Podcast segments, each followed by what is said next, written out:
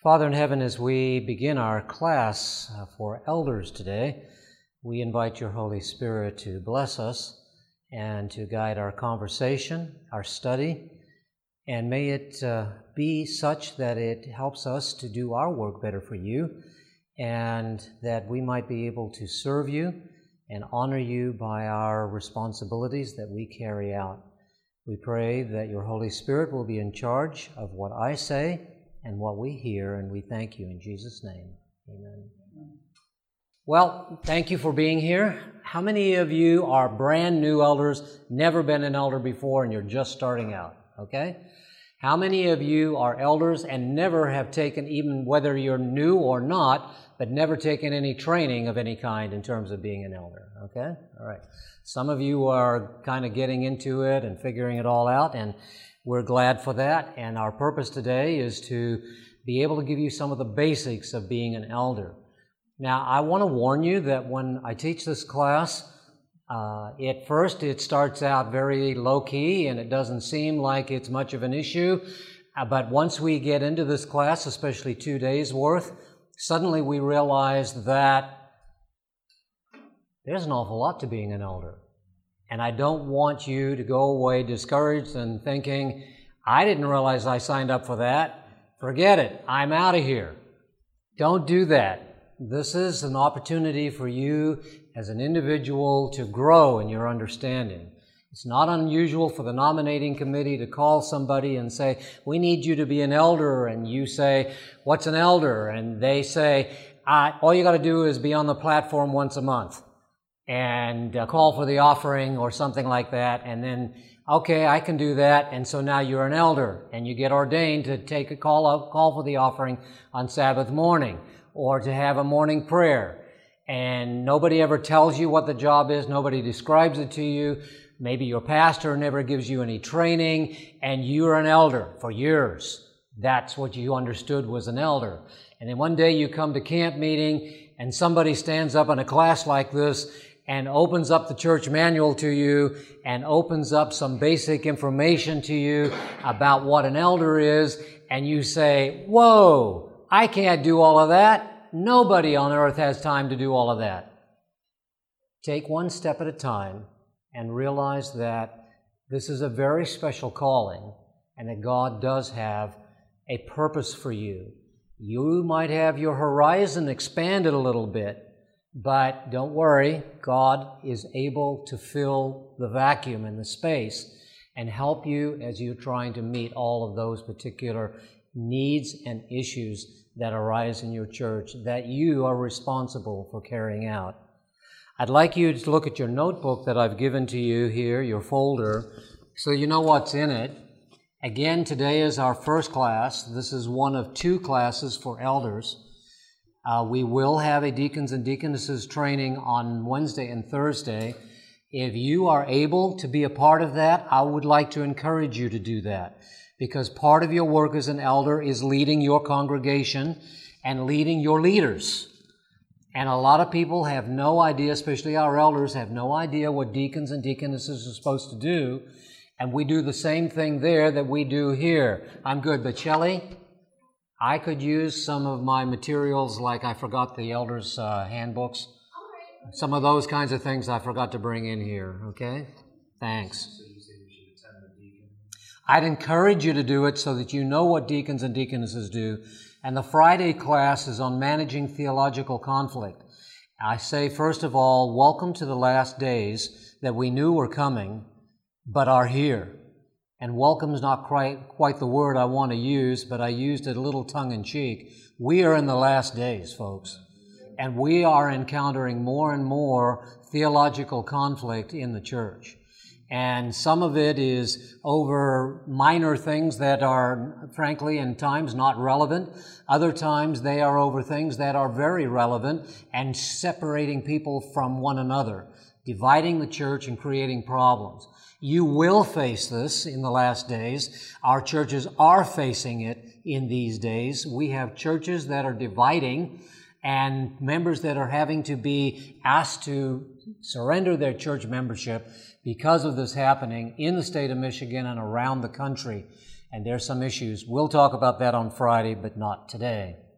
In this uh, notebook uh, folder, you have a class evaluation, which I'd like you to complete tomorrow after our last class. If for some reason you're only able to come to the class today and you uh, have to be in Hong Kong tomorrow, and that may seem strange, but we had a fellow that was here for the weekend, Jim Howard, and that's where he is today in China, not Hong Kong, but at least I don't think he's in Hong Kong. So it could happen. I don't know. It might happen to you. But would you complete this and then turn it in? Tomorrow I'll ask for it as you leave. Behind it is some blank paper that you can use for taking notes if you would like. If you happen to need more, let me know and we'll be happy to get that for you. Today I have a handout for you. It looks like this. You're going to notice that it looks an awful lot like what's on the screen. And the reason for that is because it is the slides, because I know that sometimes people want to take notes of what's on the, on the screen, and that means that it's here for you. And there's space next to it that will also be helpful for you in taking notes. So you should have plenty of space for that.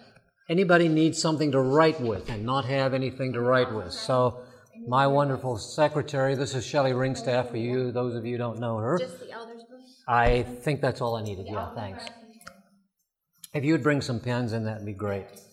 I will give you a copy of the Elder's Handbook that looks like this. If you have one already, keep it and take it, take this one and give it to one of your other elders that may not have it. Um, if you don't have one, of course, it's yours, and it uh, there's a price on the back, and that's not for you. That's only if you're buying it from the ABC. So I am providing that for you. You took the time to come to the class. I want you to have it. Our Study material today is out of the handbook and uh, is what we'll be uh, sharing with you, so there'll be some pieces along the way. I won't give that to you right now to save a little bit of time. We'll give it out to you at the end. All right, I think I've taken care of some of the housekeeping items, so I'd like to get us started. I'd like to start by talking about the elder's call and qualification. So let's talk a little bit about what God's expectation of is for you. First of all, to be an elder is not calling you just for the task of reading the scripture on Sabbath morning. You are called to be an elder by God for a purpose. It is a high calling. One would call it the highest office in the local church. Now, we don't like to think of offices as higher and lower and all of that, but you have the most significant leadership responsibility in the local church, especially from a spiritual perspective. Elders who realize that their calling comes first from God will most appreciate the importance and the seriousness of their leadership responsibility. This is not just the nominating committee calling you, asking you to do something once a month. This is God calling you for a leadership task in the church that involves serious spiritual responsibility for which God will hold you responsible for what you do or what you don't do. It is akin to being called to being a pastor. The difference is you're not called to full-time paid ministry, go anywhere in the world that God might call you to do as an ordained minister. But you are called to serve God in the local church as the spiritual leader in that local church. That means doing what Paul told Timothy he needed to do, what Paul was told the scriptures were there to do, and what Timothy was told he was supposed to do in leading the people of the church, correcting them, encouraging them, teaching them, guiding them, being the spiritual leaders that God needs you to be in that congregation. We're going to talk about the job description more specifically in a moment, but right now we're talking about the calling. Calling of an elder starts with God calling you. But the church also needs to recognize that calling. I have had situations and even have today situations where people, um, people in the church, men who believe that they are called to be elders, who are pushing, pushing, pushing all the time for the church to put them in as elders. The church has to elect you to be an elder. The church should recognize your calling. If the church does not recognize your calling, it is not your job to force them to recognize what you believe to call, be the calling of God. That's the job of God Himself to do. Leave it to Him. Usually the least qualified individual to be an elder is the one who insists on being one. Because if God's calling you, He will take care of the placement. He will take care of the timing. When God's ready for you, He will make that clear. Elders should not be elected because they already hold some position of importance in the community or because they have been successful in business or are wealthy. People that are leaders in the church are called to be elders because of their spiritual leadership. They may also have other leadership skills, but they should not be called to leadership just because they have those skills. A lot of individuals don't realize this about being elected to being an elder, but an elder is elected, yes, by the congregation, but has no authority in the congregation until number one, they are ordained, and number two, they are or, uh, or called to by the organized church in which they are uh, called to serve. Now, here's what I mean by that. An elder, when they are ordained to be an elder in the local church, are ordained for life. That means that if you're ordained, Fred, in Michigan, you don't have to be ordained in Alabama. But in order to serve as an elder in Alabama, if you were called to be a, uh, an elder in the Cedar Lake Church and you were ordained in the Cedar Lake Church, when you go to Alabama, you have no authority in that church and your ordination only means that you don't have to be ordained again, but that you do have to be elected by that congregation before you have any authority in that congregation. Does that make sense? Okay. Let's talk about the job description of an elder for a moment. What is the elder's job? Well, the most important place for us to go is the Word of God. And when we look at the Word of God in the New Testament, we find some things similar to what we just talked about. First of all, they were appointed by the congregations. As Paul went around from place to place, he did appoint elders to lead those members in, that, in those congregations. The Bible in the New Testament says that the individuals who were elected to that position were done so because they were highly respected. Respected for their leadership and for their spiritual direction and what God was already doing in their lives. Not that when they were appointed to be elders that they suddenly became spiritual, but that first of all they were spiritual, they were recognized as such and respected for their spiritual leadership, and then they were elected and appointed as elders in that congregation. They gave leadership in prayer, and anointed the sick. Those were just some of the things that we see elders doing in the New Testament. That's not all. There were other things as well. They also carried significant leadership and administrative responsibilities. You'll remember that when they ordained deacons, they did so because Administratively, they were being flooded with tasks that were taking them away from prayer and study of the Word and preaching the Word. They were being called to do something that somebody else could do well, and that was taking care of the physical needs of the widows. Remember that story in Acts? They had administrative responsibilities, and when they were encumbered with those administrative responsibilities, they began to delegate those responsibilities to others so that they could continue to do the spiritual leadership roles that God had especially called them to do. And that was to be shepherds, overseers, and examples. That meant taking time, shepherds. A lot of elders sometimes forget that that's what they are called to be, and overseers We'll talk as we go through this uh, day and tomorrow a little bit of what it means to be an overseer. An overseer means to be helping the pastor in overseeing the various other departments of the local church and the work of the local church. But we will talk about that a little bit more. Jesus said to Peter, Shepherd my sheep. And Peter, as an elder, also taught other elders to do the same thing. In spiritual leadership, they should be recognized as, make sure I didn't skip that one. No, I didn't. Should be respected by their congregation, as I already spoke to. They should be able to speak well.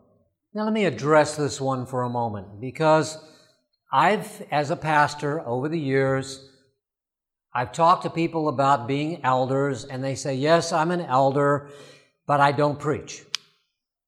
Okay? I don't do this or don't do that. I don't, whatever. But the job description actually includes that. And let me encourage you that maybe you don't feel that you would be a good speaker or that you are a good speaker. Now let's face reality. Some people are better speakers than others, yes?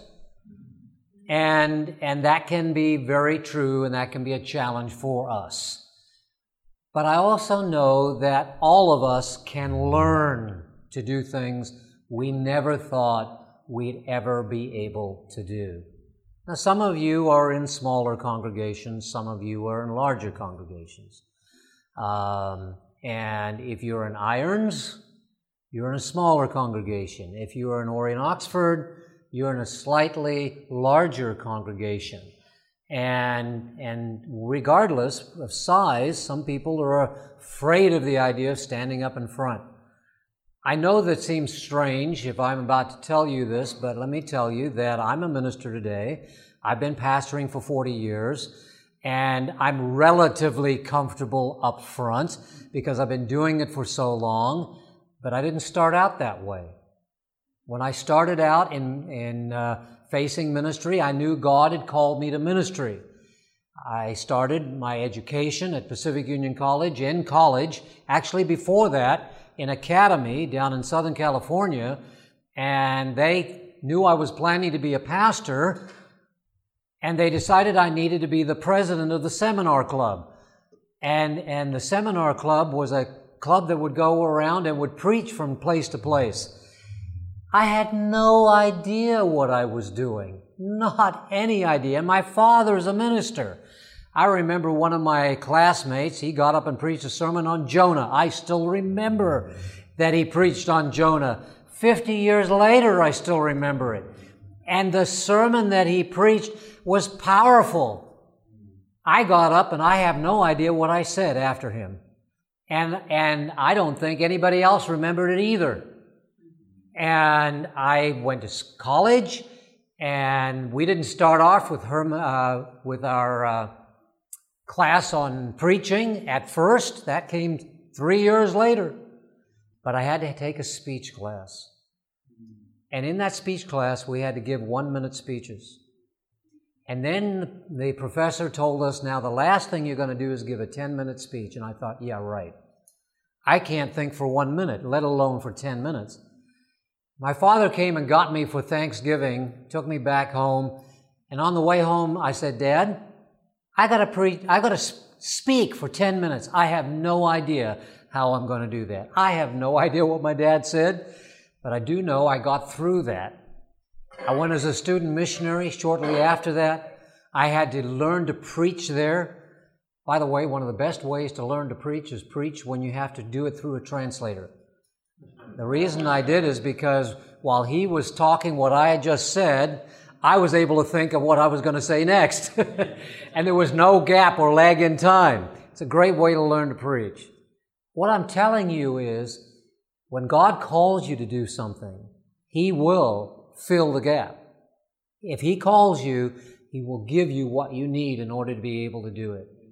You do your very best, and I don't mean be lazy, I mean you do your very best. And God will take that and He will use it to His glory. Don't give up on that.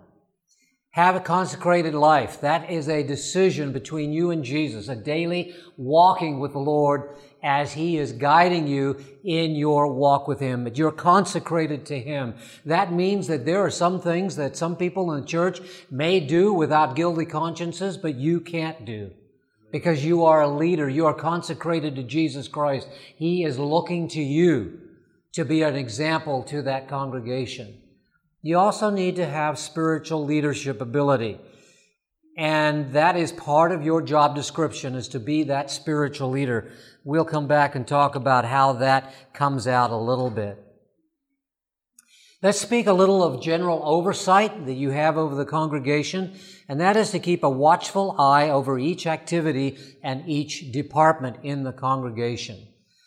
Many pastors will take their elders and organize their elders. Let's say that if uh, we can go back uh, to Orion Oxford and, and that particular congregation, I think of it as a little bit of a larger congregation, or Cadillac, uh, Dave, that would be a larger congregation as well.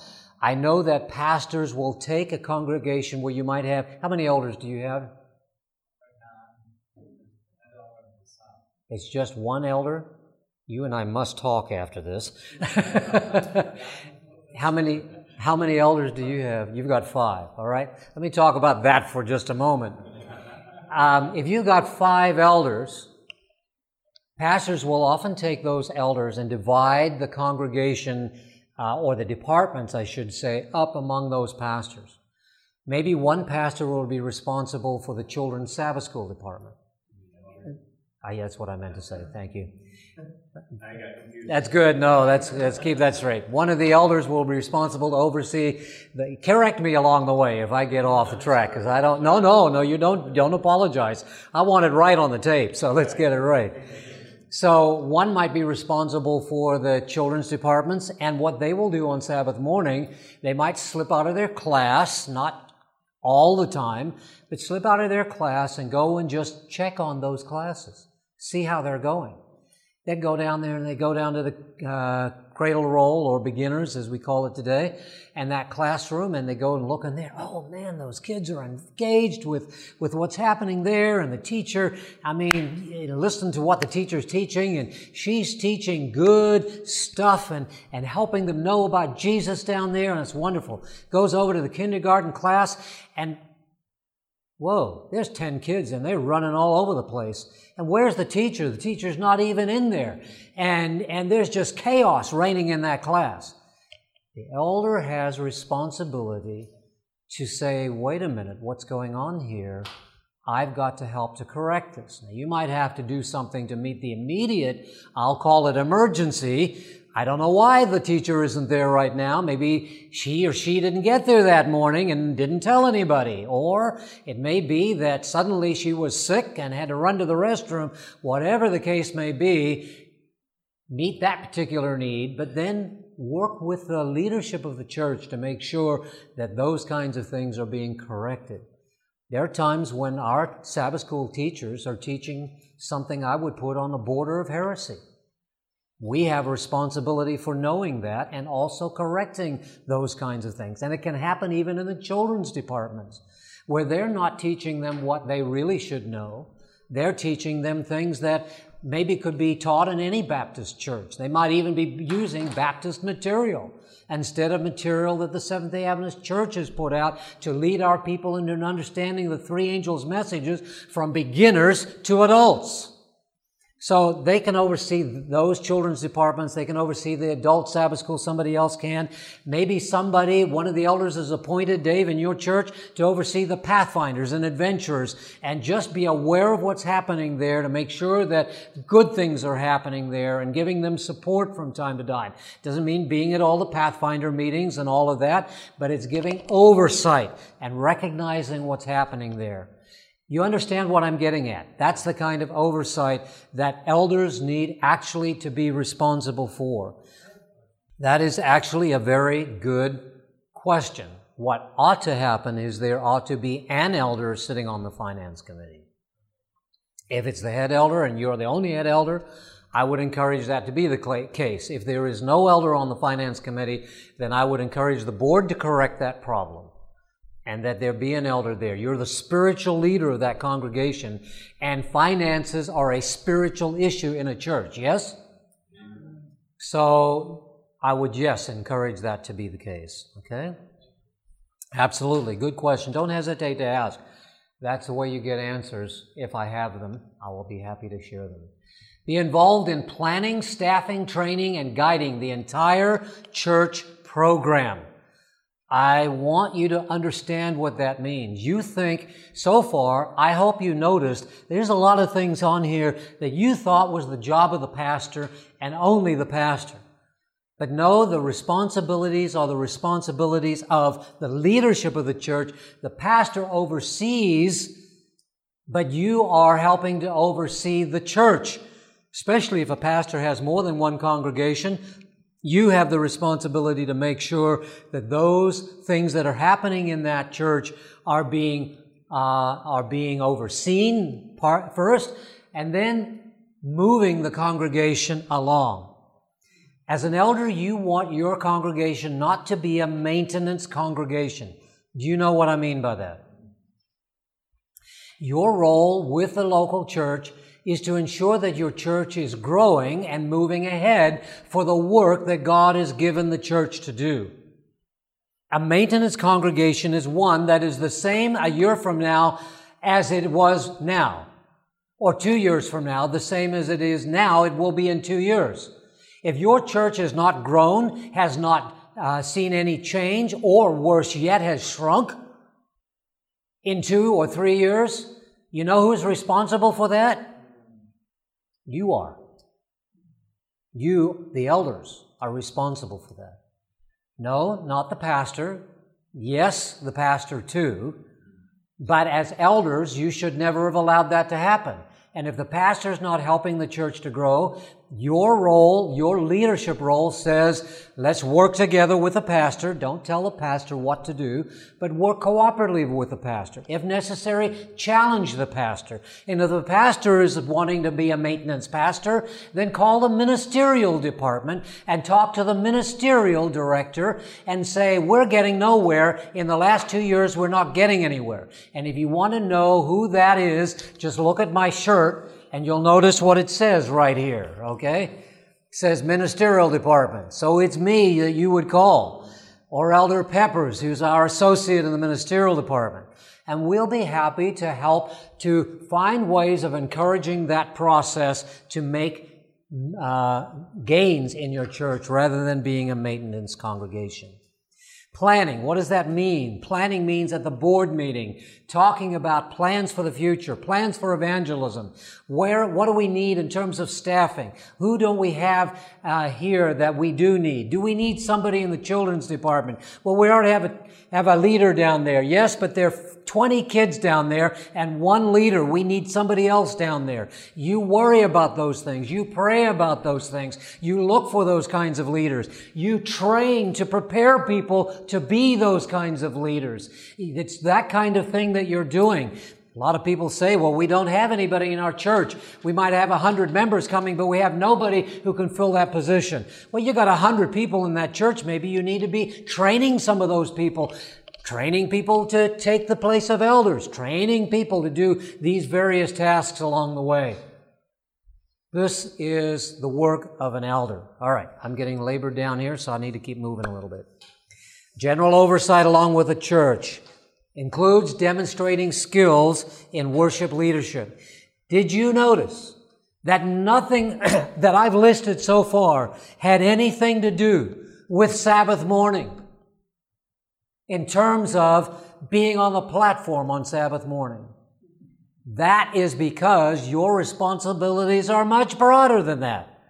But it does include the worship service and the issues that relate to the worship service. Yes, you do want those things, the worship service to be vibrant and uh, exciting. I didn't say rock and roll. That can be exciting, but it doesn't respond to what God is calling upon us to be doing. Demonstrating skills in worship leadership, helping the service to go well.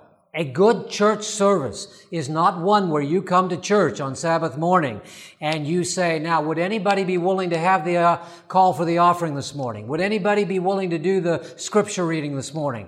That's not an organized worship service. That's not demonstrating skills in worship leadership. Those kinds of things are arranged ahead of time. Those people that are going to call for the offering and they're going to call for, the, you might be you, and they're going to have a scripture reading. There's going to be special music. Those are things that are organized ahead of time and they're put in the bulletin on Sabbath morning.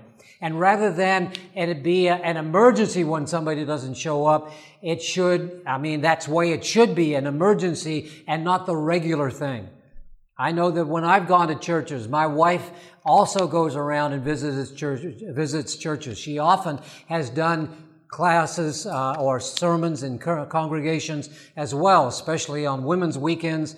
And she'll go to a congregation and find that what's happening in that congregation is that there's no leadership. There's no organization. Nobody knows what's going on. And the elder's calling for everything up front on Sabbath morning to make sure that it happens. Emergencies happen, that's one thing. If that's regular, then that's not exercising leadership skill.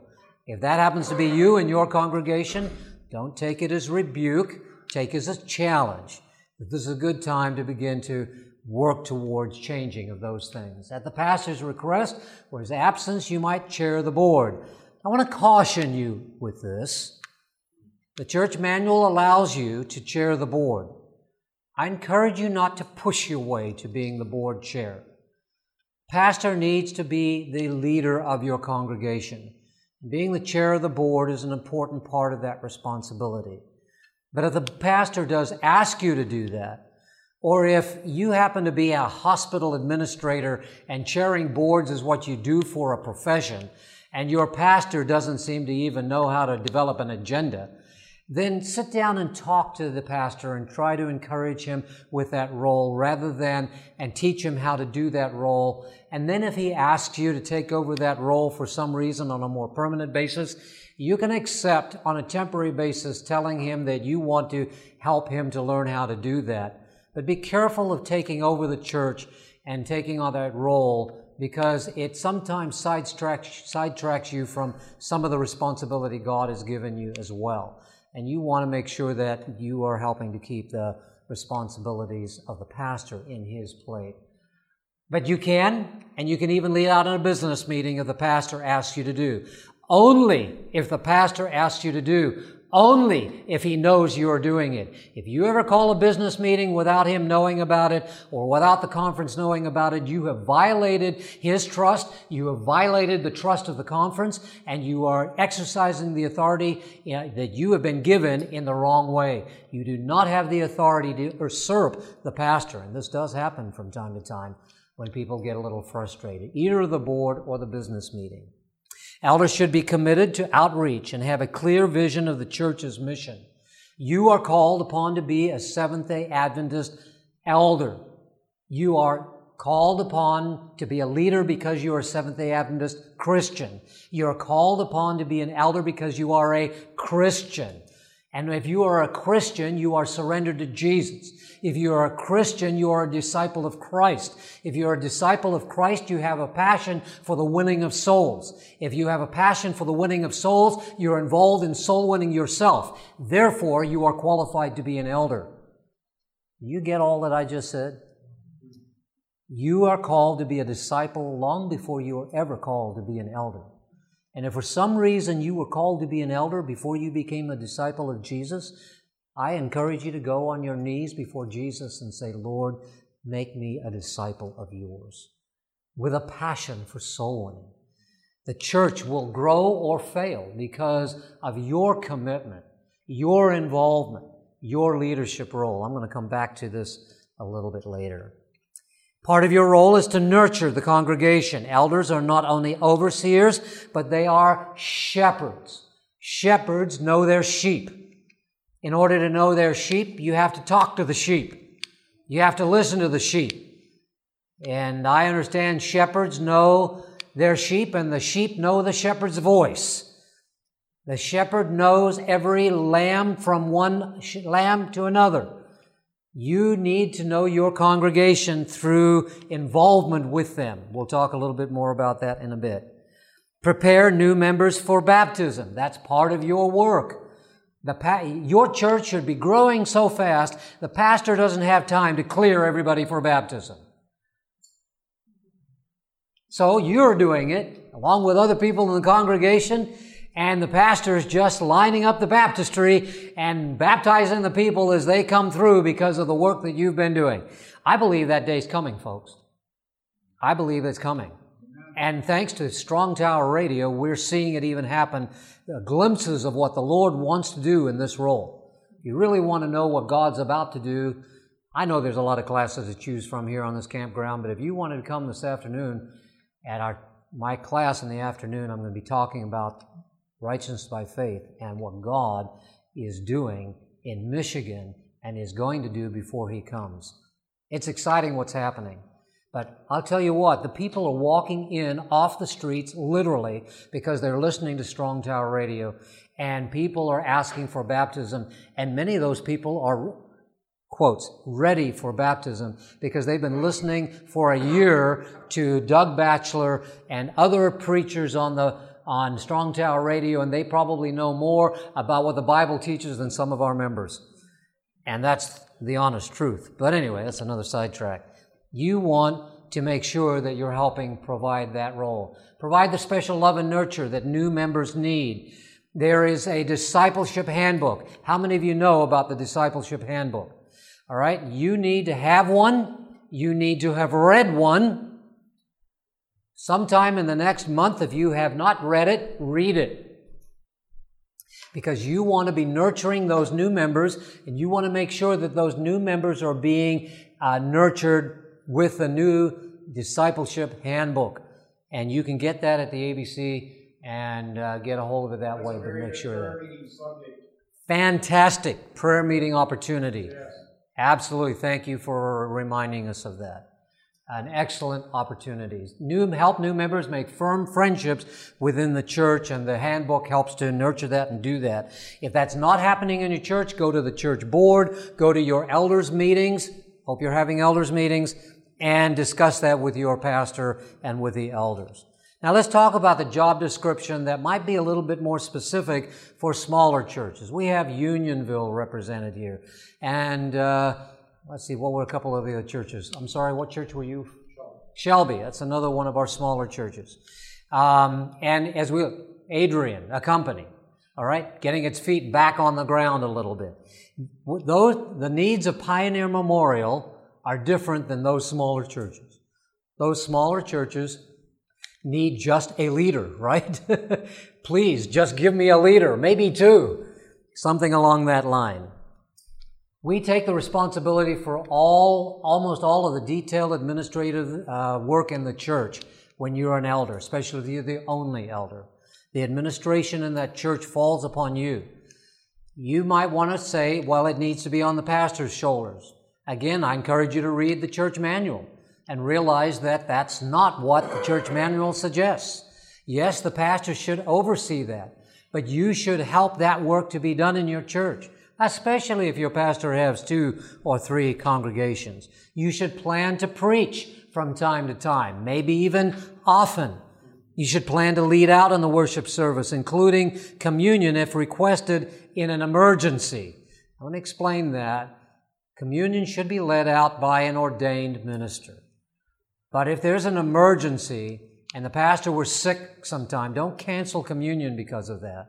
Maybe call the ministerial director and make sure that he's not available to come and, that's me, come and help you or do something like that or can't find somebody to fill in for you.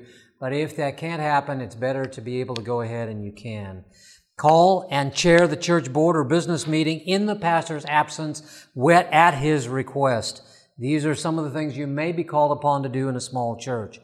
Organize and participate in the visitation of members. You will need to do that in a big church or a little church.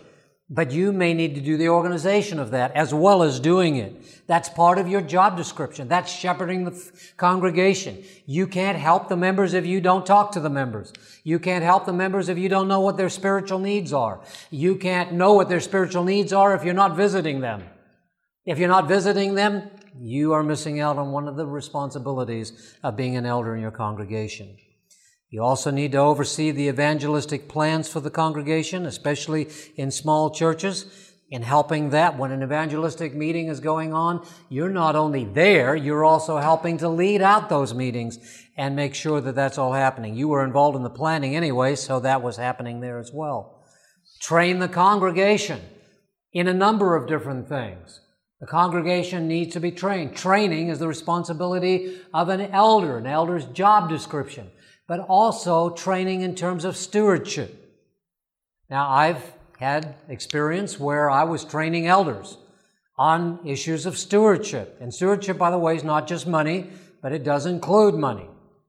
And one time I was training some elders on tithe and what tithe is used for. And one of my elders who grew up in the Seventh day Adventist church, whose father was also an elder, did not know that the tithe was not used to pay the light bill in the local church. And that to me is just embarrassing. You need to know all those things yourself and then also teach your congregation how those things fit together and um, how the finances work in the local church so that they can participate. Remember, you might think, well, I can't require people to pay tithe. Yeah, no, you can't require. That's God's job. But when you don't teach them about their importance of doing that, you're falling down on your spiritual responsibility because God says that they will be blessed. So you're cheating them. You're cheating them of the blessing that they could be receiving if they were faithfully returning tithe to God. But if you're faithful, even though sometimes it's a little embarrassing or a little challenging, not by chastising them, but by nurturing them and teaching them, they can receive the blessing that God wants them to receive as well. And you have general oversight for the church finances, and that kind of answers the question about the finance committee as well. In large churches, if you go to Pioneer um, Memorial Church in Berrien Springs, I think they've got like 60 elders or something like that. Well, they need to have that number of elders. They may have more elders than you have people coming to church on Sabbath morning, all right? And so it'll be a team of elders, and there'll be a first elder and a second elder. And then there might be leadership roles within that group of elders, whatever's needed to be done. But that will be happening in a larger church. There'll be a board of elders, but there's a board of elders in every church. It may be just you, but it may be two or three of you. It might be five if you have uh, five elders in your church. You should have, be having an elders meeting with the pastor monthly. How often? How often? Monthly. You should be having a meeting of the elders and the pastor together on a monthly basis, even if it's just two of you. Now, if it's one of you, you might have your meeting on the phone and, and do that. I don't particularly encourage that, but it may more, be more cost effective. If you are part of a district of churches and your pastor has like three churches, I encourage you to get together periodically, maybe even quarterly, to meet with the other elders, especially if there's only like one elder, maybe two elders.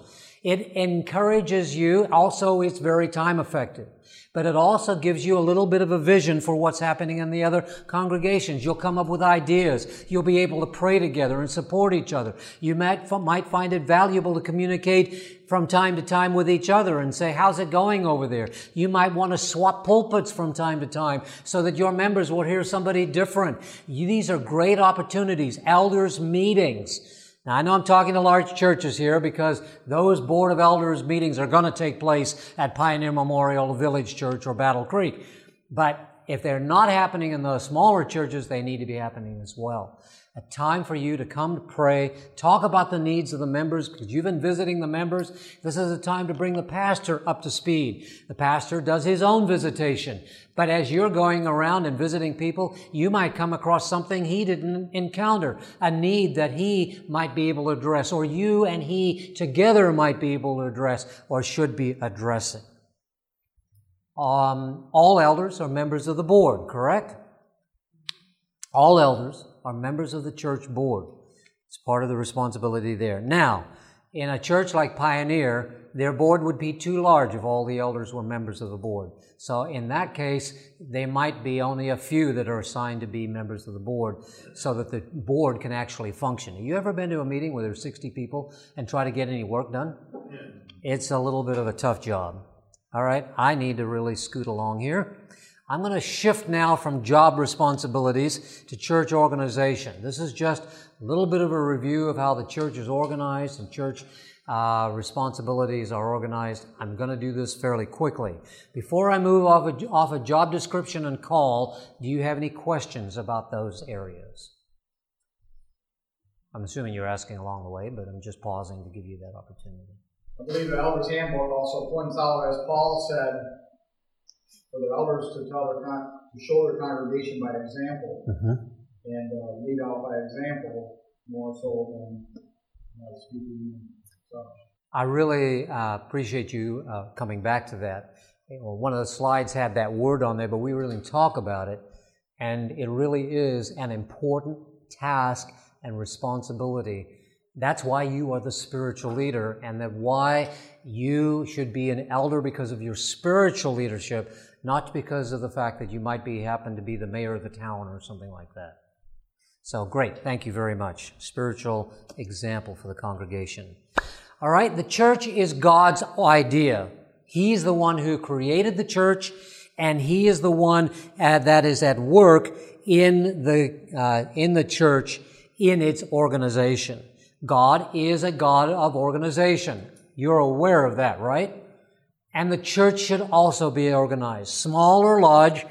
Some churches will forever be small because they don't think about growing. And they don't think about what it takes to grow. They don't look to the future. You don't just automatically grow. You don't go from being 10 people to 100 people just by sitting there and hoping that it's going to happen. There has to be a strategy and a plan by which you're doing that. Uh, and that's being accomplished. Prayer is at the center of that, always at the center of that. The work of the Spirit of God is there. But organization is there. People who want to be part of God's plan, but, uh, but not part of an organization, do not understand how God works. He put together the organization so that it can accomplish His task. You can imagine what camp meeting would be like if it weren't organized. And this camp meeting functions because as soon as camp meeting's over, we start planning for the next camp meeting. And that's no exaggeration.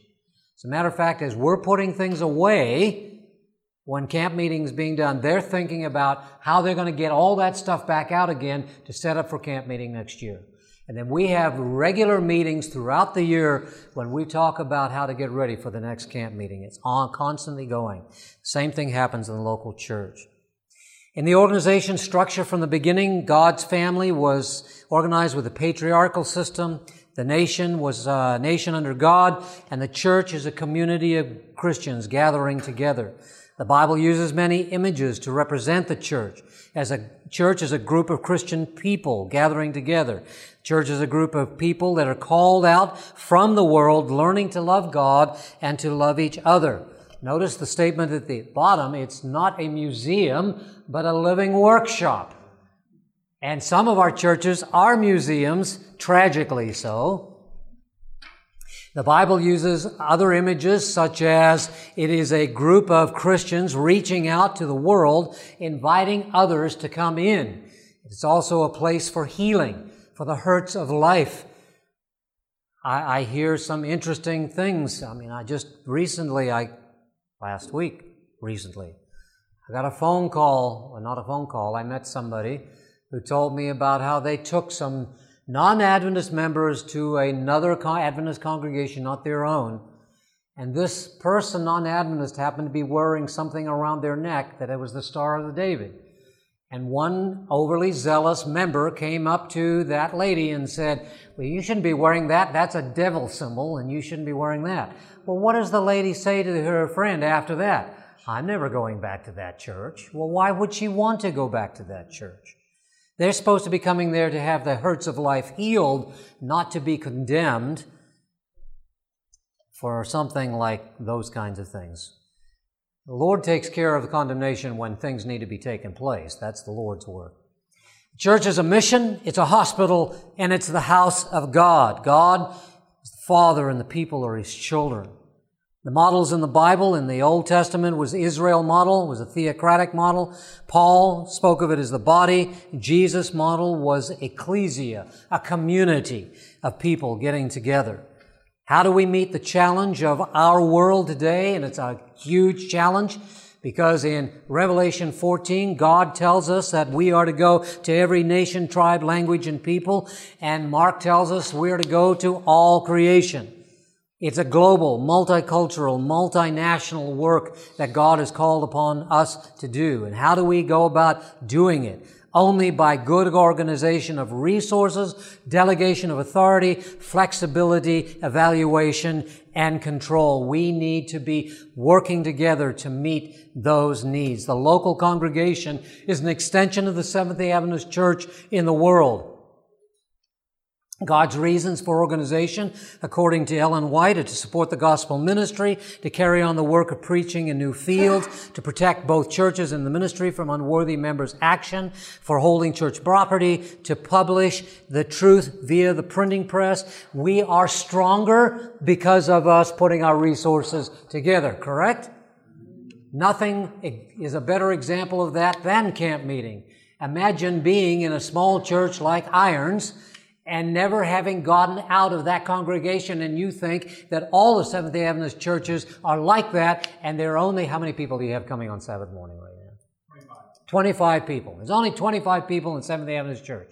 And then they come here, you know, maybe they're born, uh, baptized in the church and never gone to camp meeting, never seen it. They come here and they find 2,500 people here on Sabbath morning in the sanctuary. Whoa, the eyes open, don't they, when they begin to see that. We're stronger because of it. We're not a papal system. We're not an episcopal system. We're not a congregational system. We are a representative system. We work because we work through representatives. When the constituency meeting takes place in September this year, you may not all be there, but there will be representatives from your congregation there, and you are able to express your opinions through those representatives. And that's how the church works. And on the local level, it works the same way. There are levels of organization in our church. Just in case you're not aware, obviously there's the local congregation. Then there's the conference. And I'm only doing this this way because it's illustrative, not of authority and power, but of how we are communicating with each other. You may think the president has more power than anybody else. The president only has as much power as you give him. Yes? You can take him out as well as put him in. Conference, union is the next level. The union in this case, in Lake Union, there are five conferences. Indiana, Illinois, uh, Wisconsin, the Lake Region, and Michigan Conference. Five conferences make up the union. There are nine co- unions in the United States. And uh, then, then there's the uh, division, and the division is made up of, um, or the General Conference is made up of 13 divisions. And those divisions expand around the world, and the General Conference is the organization that holds them together. The divi- divisions are only um, a, a, a part of the General Conference. It's not the General Conference, then the divisions. The divisions are the General Conference. Does that make sense? And uh, the President, General Conference, oversees them. The North American Division President is a Vice President of the General Conference. So that just helps you understand how that role works. And they are connected at that particular level. The Old Testament speaks of a delegation process. We need to learn to delegate. The more you grow, the more you share your responsibilities. Uh, God was the leader in the Old Testament under Moses, Moses under him, and under him, there were others. Jethro counseled him that he needed to expand it. So he had captains of 10, captains of 100, captains of 1,000. He had people divided that way in order to be able to function with that large group. We should be doing the same based upon our particular situation. And there are also 70 men of qualification in Numbers 11. In the New Testament, the older elders, uh, were ordained, apostles were ordained, and the elders were ordained as well. I'm moving right ahead now. You've got the notes there. I'm just covering something you basically know anyway. They exercised their spiritual gifts in the local congregation. They were lay persons. They provided a ministry that gave strength and direction to the local church as well. They ordained deacons. The deacons were responsible for visiting the sick, took care of the needs of the congregation. They were witnesses as well. By the way, that's just a basic clue to what the deacons are supposed to do. Deacons are ordained to their work. Did you know that? They're not ordained so they can take up the offering. An usher can take up the offering. They are ordained because they're also spiritual leaders in that congregation doing the work that God has called upon them to do there. And they're also disciples. That's why they are witnesses. The local officers are very important to the work of the local church. The church manual says in the work and organization of the church, if a pastor has not been provided by the conference or mission, the office of elder ranks as the highest and most important in that local church. There are approximately 25,000 ministers available to serve more than 19 million members in the Seventh-day Adventist Church in 130,000 congregations. I'd like you to do the math on that. 25,000 ministers, 130,000 congregations. Now we're using the number 20 million members. Somebody's got to be helping in here, or the work isn't going to move ahead. And that's why we have elders. Only through the faithful ministry of local church leaders can churches not just maintain, but thrive. All right, let's talk about the church elder as a elder leader for a few moments. Talking about planning biblically. The church is a slumbering giant waiting to be awakened. The Bible plan is that everybody in the church should be doing something that's why you know that the General Conference Initiative is TMI. That's not too much information. That is what? Total member involvement. Okay? I don't want to get you off the wrong track. Total member involvement. Elder uh, Howard, who's in China right now, spoke to that on Sabbath morning, talked about TMI. That's an initiative that's valid here as well. It's a world initiative. We all need to be involved in it. That's a great book that the GC has put out called Total Member Involvement. You can get it at the ABC. It's Spanish and English, and I hope they have the English version here. Very important and valuable book.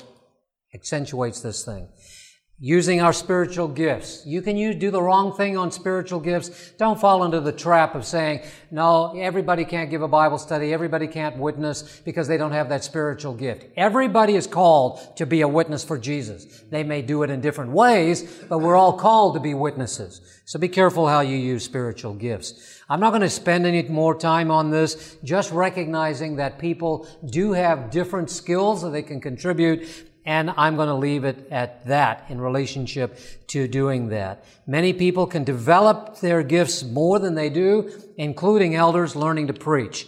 That's part of how that works. I'll let you look over that issue of spiritual gifts a little bit more.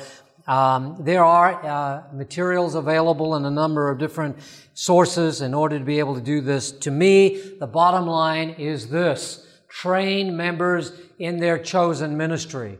Go and visit your members. When you visit with them, if I ask them what can they do in the church if they aren't doing anything.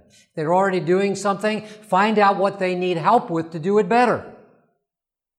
And train them how to do that. If you don't know how to do it, find somebody who does.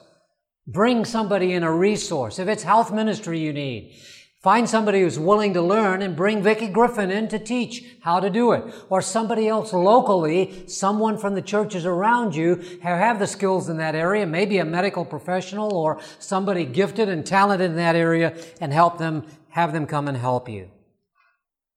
Functions of church leadership is to train members to use their gifts, conduct regular training sessions, equip members in their use of their gifts. Every church should be a training school for Christian workers. Ellen White says in Christian Service chapter 5, every church should be a training school for Christian workers. That is your church should be a training school for Christian workers. They all need to be involved, training members to accept ministry from other members as well. That means that sometimes our people say, the pastor doesn't come and visit me, or he didn't visit me last week.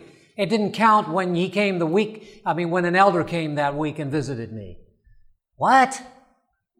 Isn't it supposed to be how we're growing together? Is it only if I get a pastor by a pastor visiting me that I'm recognized as being important? That's not what this is all about. Yes, pastors should visit the members. Yes, that's true. But the elders need to be teaching members that this ministry is an involved ministry of everybody. If a deacon visits them, it counts. If an elder visits them, it counts. It counts because it's showing caring of Christ from the body, not just one person.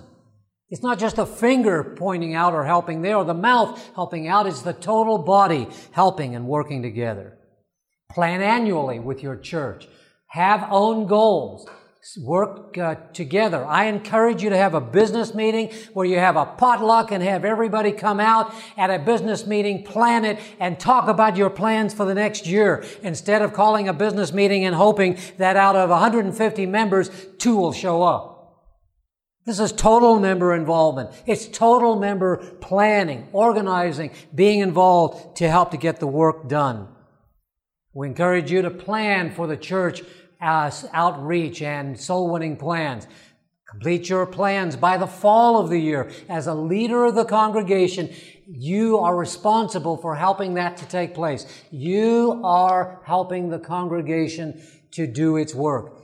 And we ask every church every company to develop an um, master plan of evangelism and turn it in by October 25. Note, I didn't say the pastor is supposed to do that. The church is supposed to do that, and the elders are at the head of that.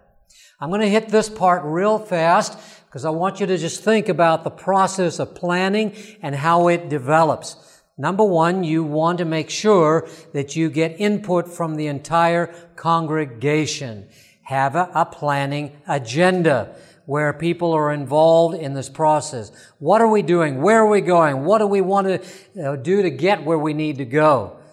Speak about evangelism, nurture, youth, facilities, campaigns, schedule. How do all these things plan, fit into our plan? Don't just dump this on the pastor and expect him to do that. Work as a congregation to get all these pieces filled in and how everybody can be involved in that process. Have a master plan of evangelism, as I already said. Got a little bit of ahead of myself there.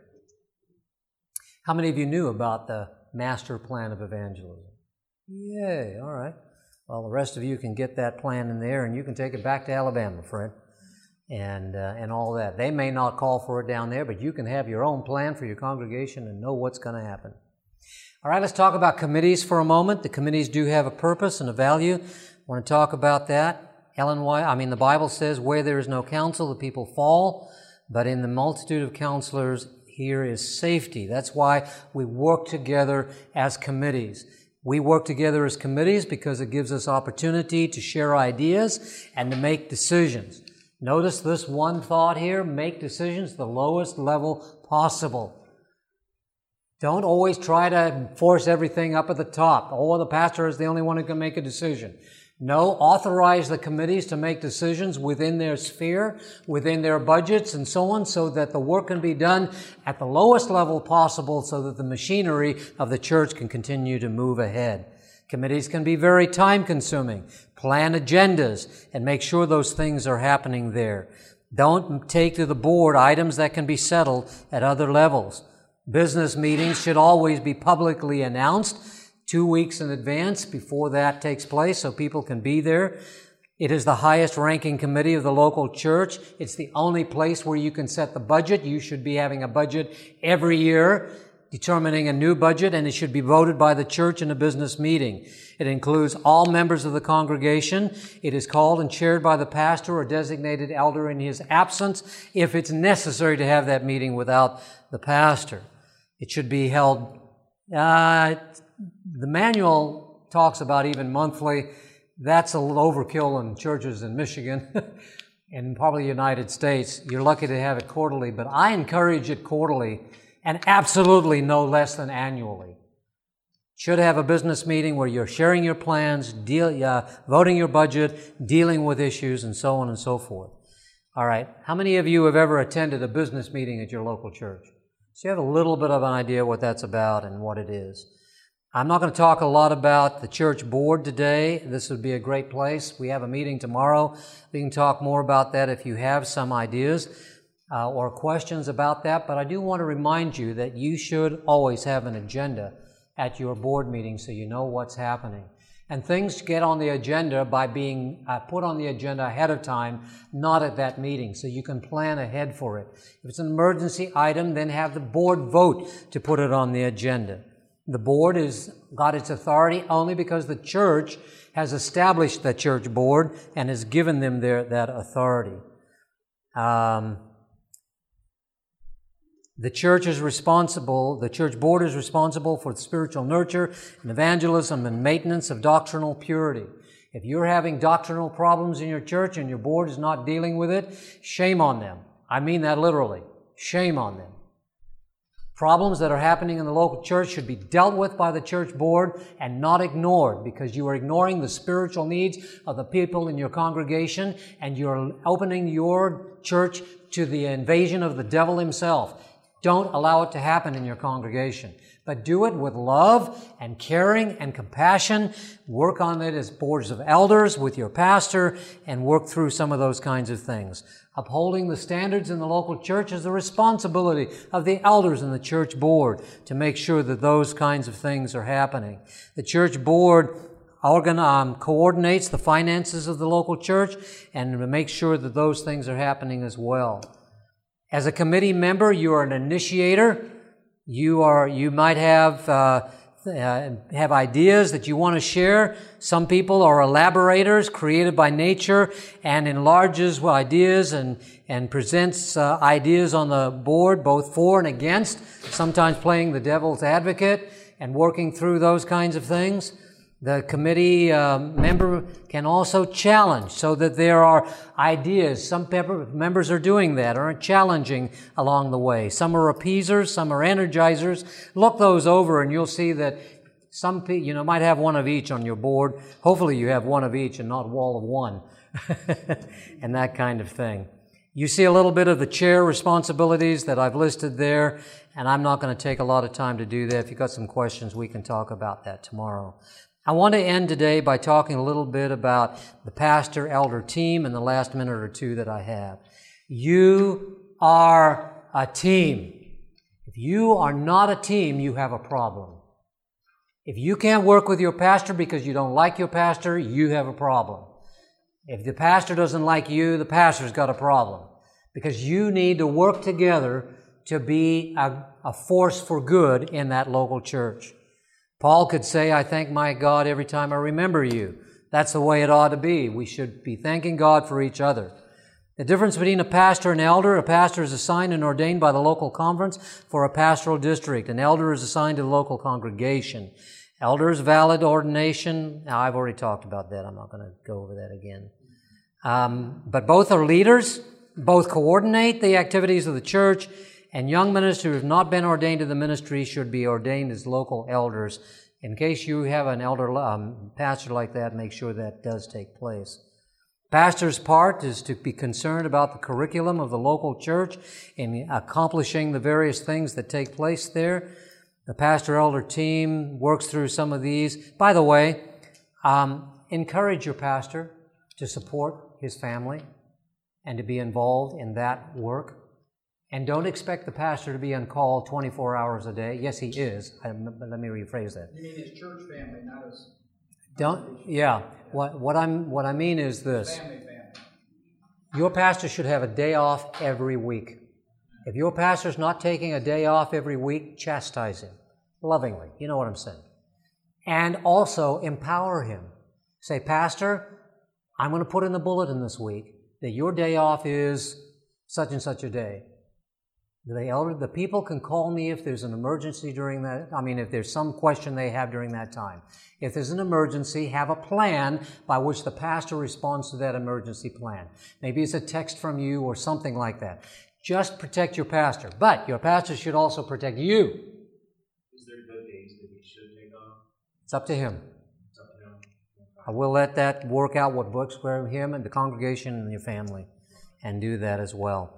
All right, you can see those notes there. I'm going to have to end here And I want to make sure you get a elder's handbook. We'll pick up from here tomorrow and, uh, and go on to our next phase, talking about the work of elders. Thank you very much for being here. Let's end with a word of prayer as we conclude. Father in heaven, I thank you for these elders and their desire to serve you. I pray that you will strengthen them and encourage them and uh, make them the leaders in your congregations that you want them to be. I pray that as we leave this place now and go on with our day here at camp meeting, that you will watch over us. Pray that you'll keep the severe weather away from us and help us to be able to enjoy our time of fellowship and learning together. In Jesus' name, amen. This media was brought to you by Audioverse, a website dedicated to spreading God's Word through free sermon audio and much more. If you would like to know more about Audioverse, or if you would like to listen to more sermons, please visit www.audioverse.org.